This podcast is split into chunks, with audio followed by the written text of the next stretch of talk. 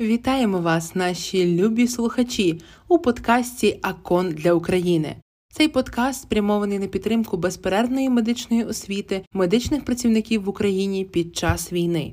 Інститут дослідження міжнародної допомоги Аконського університету гуманітарних наук в Берліні та Тернопільський національний медичний університет представляють вам новий епізод нашого подкасту надання невідкладної допомоги при інсульті лікарями загальної практики. Автори Фредерік Мадер і Рето Швенке. Переклад професор Надія Фетчишин. Читає для вас Мар'яна Варварук.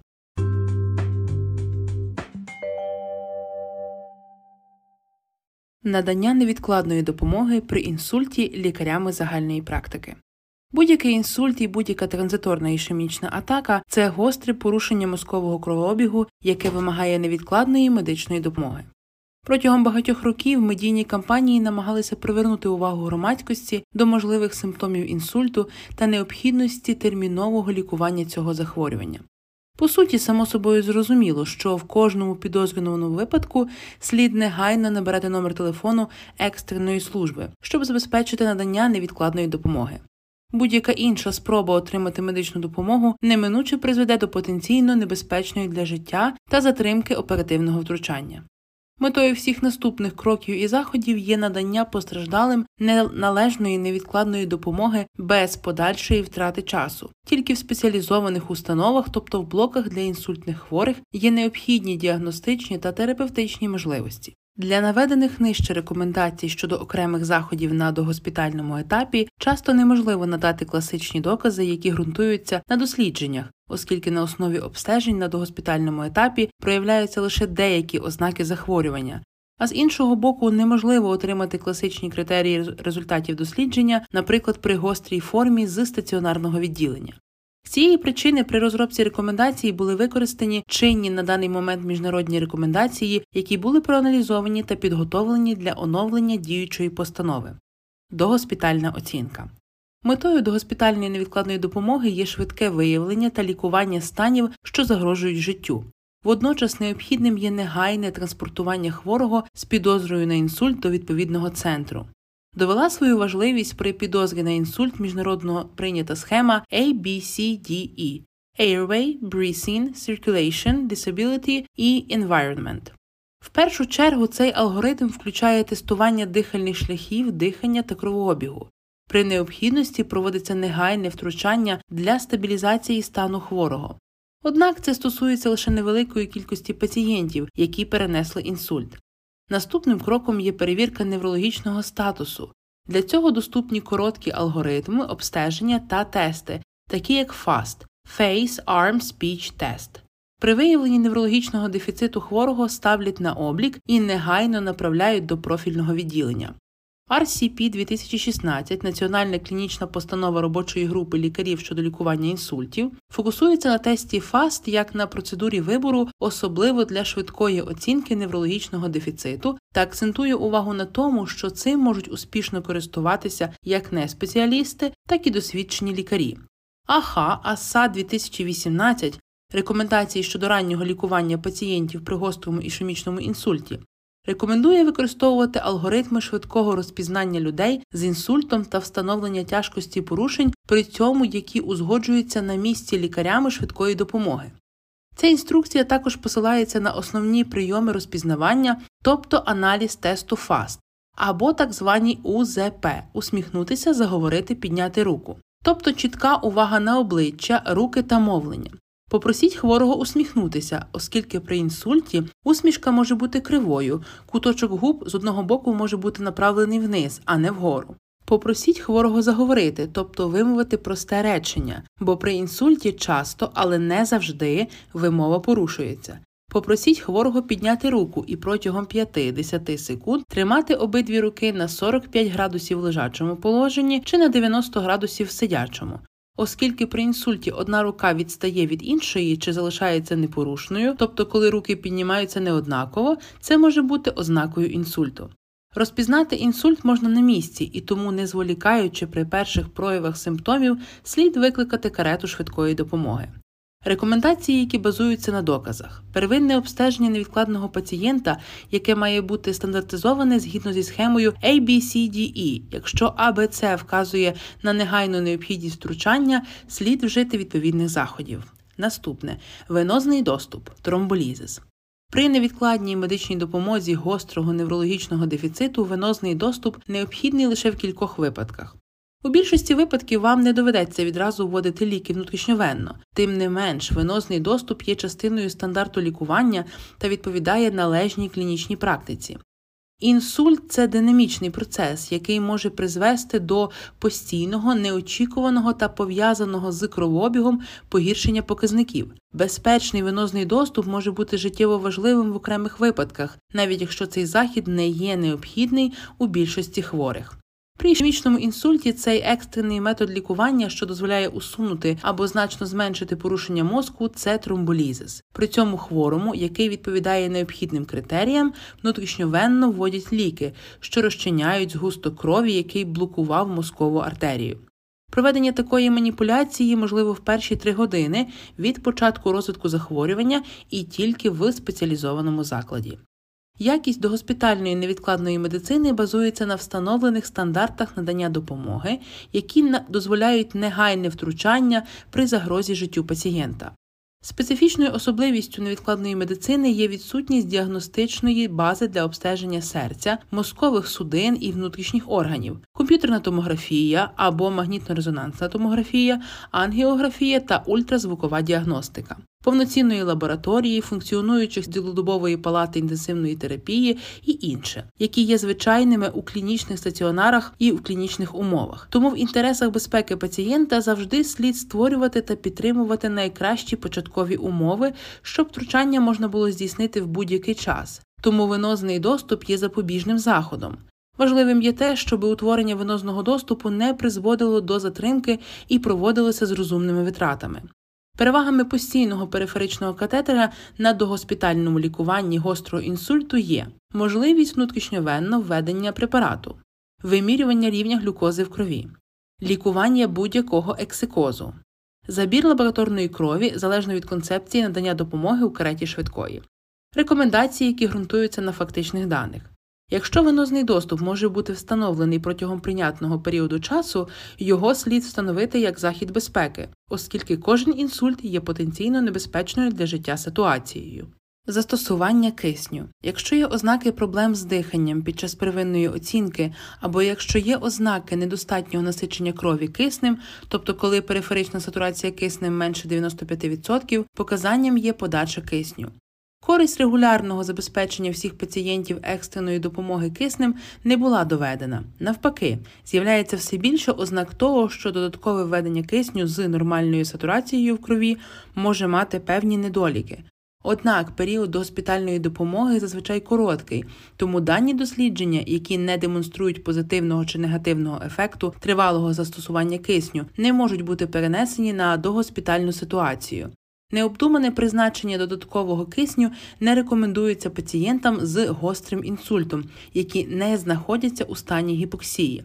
Застосування кисню має сенс для пацієнтів лише в тому випадку, якщо насичення крові киснем падає до нижче порогових значень. У протоколах роботи надзвичайних ситуацій регіональної служби швидкої допомоги може бути зазначено, що метою є досягнення найвищої можливої оксигенації крові, щоб отримати додатковий час до того, коли у випадку раптового порушення дихальних шляхів або проблем з диханням критична гіпоксія буде врегульована. Згідно з протоколом, у випадку критичної ситуації, яка може вимагати негайної подачі кисню через назальну канюлю, вважається запобіжним заходом. Насичення киснем слід контролювати під час транспортування та коригувати, якщо необхідно. Рекомендації, які ґрунтуються на фактичних даних. Кисень слід вводити лише тоді, коли сатурація менше 95%. Вимірювання рівня глюкози в крові. Цукровий діабет поширене захворювання, особливо в літньому віці, Окрім зневоднення, гіпоглікемія може викликати неврологічні симптоми, схожі на інсульт, причину яких необхідно лікувати. Тому спочатку слід провести вимірювання рівня глюкози в крові, коли кров можна забрати через наявний внутрішньовенний доступ або з капілярної крові. Якщо рівень цукру в крові становить менше 60 мг на децилітр, слід вжити певні контрзаходи, а саме дати хворому розчин глюкози. Майже всі проаналізовані джерела рекомендацій щодо надання допомоги при гострому інсульті наголошують на важливості вимірювання рівня глюкози в крові на догоспітальному етапі для ідентифікації гіпоглікемії як відповідної імітації інсульту. Рекомендації, які ґрунтуються на фактичних даних. Слід вимірювати рівень глюкози в крові, щоб безпечно виключити диференціальну діагностику гіпоглікемії. Якщо значення глюкози низькі, тобто менше 60 мг на децилітр, глюкозу слід вводити внутрішньовенно. Варто підтримувати концентрацію глюкози в крові від 4 до 11 ммоль на літр у пацієнтів з гострим інсультом. Медикаментозна терапія підвищених показників артеріального тиску. На догоспітальному етапі невідкладної допомоги медикаментозна терапія артеріального тиску застосовується рідко. Підвищення артеріального тиску часто спостерігається в гострій фазі церебральної ішемії. Пацієнти з гострим інсультом можуть мати супутні захворювання, які потребують зниження артеріального тиску в екстрених випадках, наприклад, супутній коронарний гострий синдром, гостра серцева недостатність, розшарування аорти. Однак надто швидке або занадто сильне зниження артеріального тиску може посилити церебральну ішемію. Якщо немає екстрених показань для зниження артеріального тиску, то допускається значення артеріального тиску до 220 мм ртутного стовпчика та оцінюється як фізіологічна реакція на гостру ситуацію. Не доведено позитивний ефект від зниження артеріального тиску при значеннях більше рівне 220 на 120 мм ртутного стовпчика. При гіпотензії або ознаках зневоднення варто розглянути застосування повної терапії.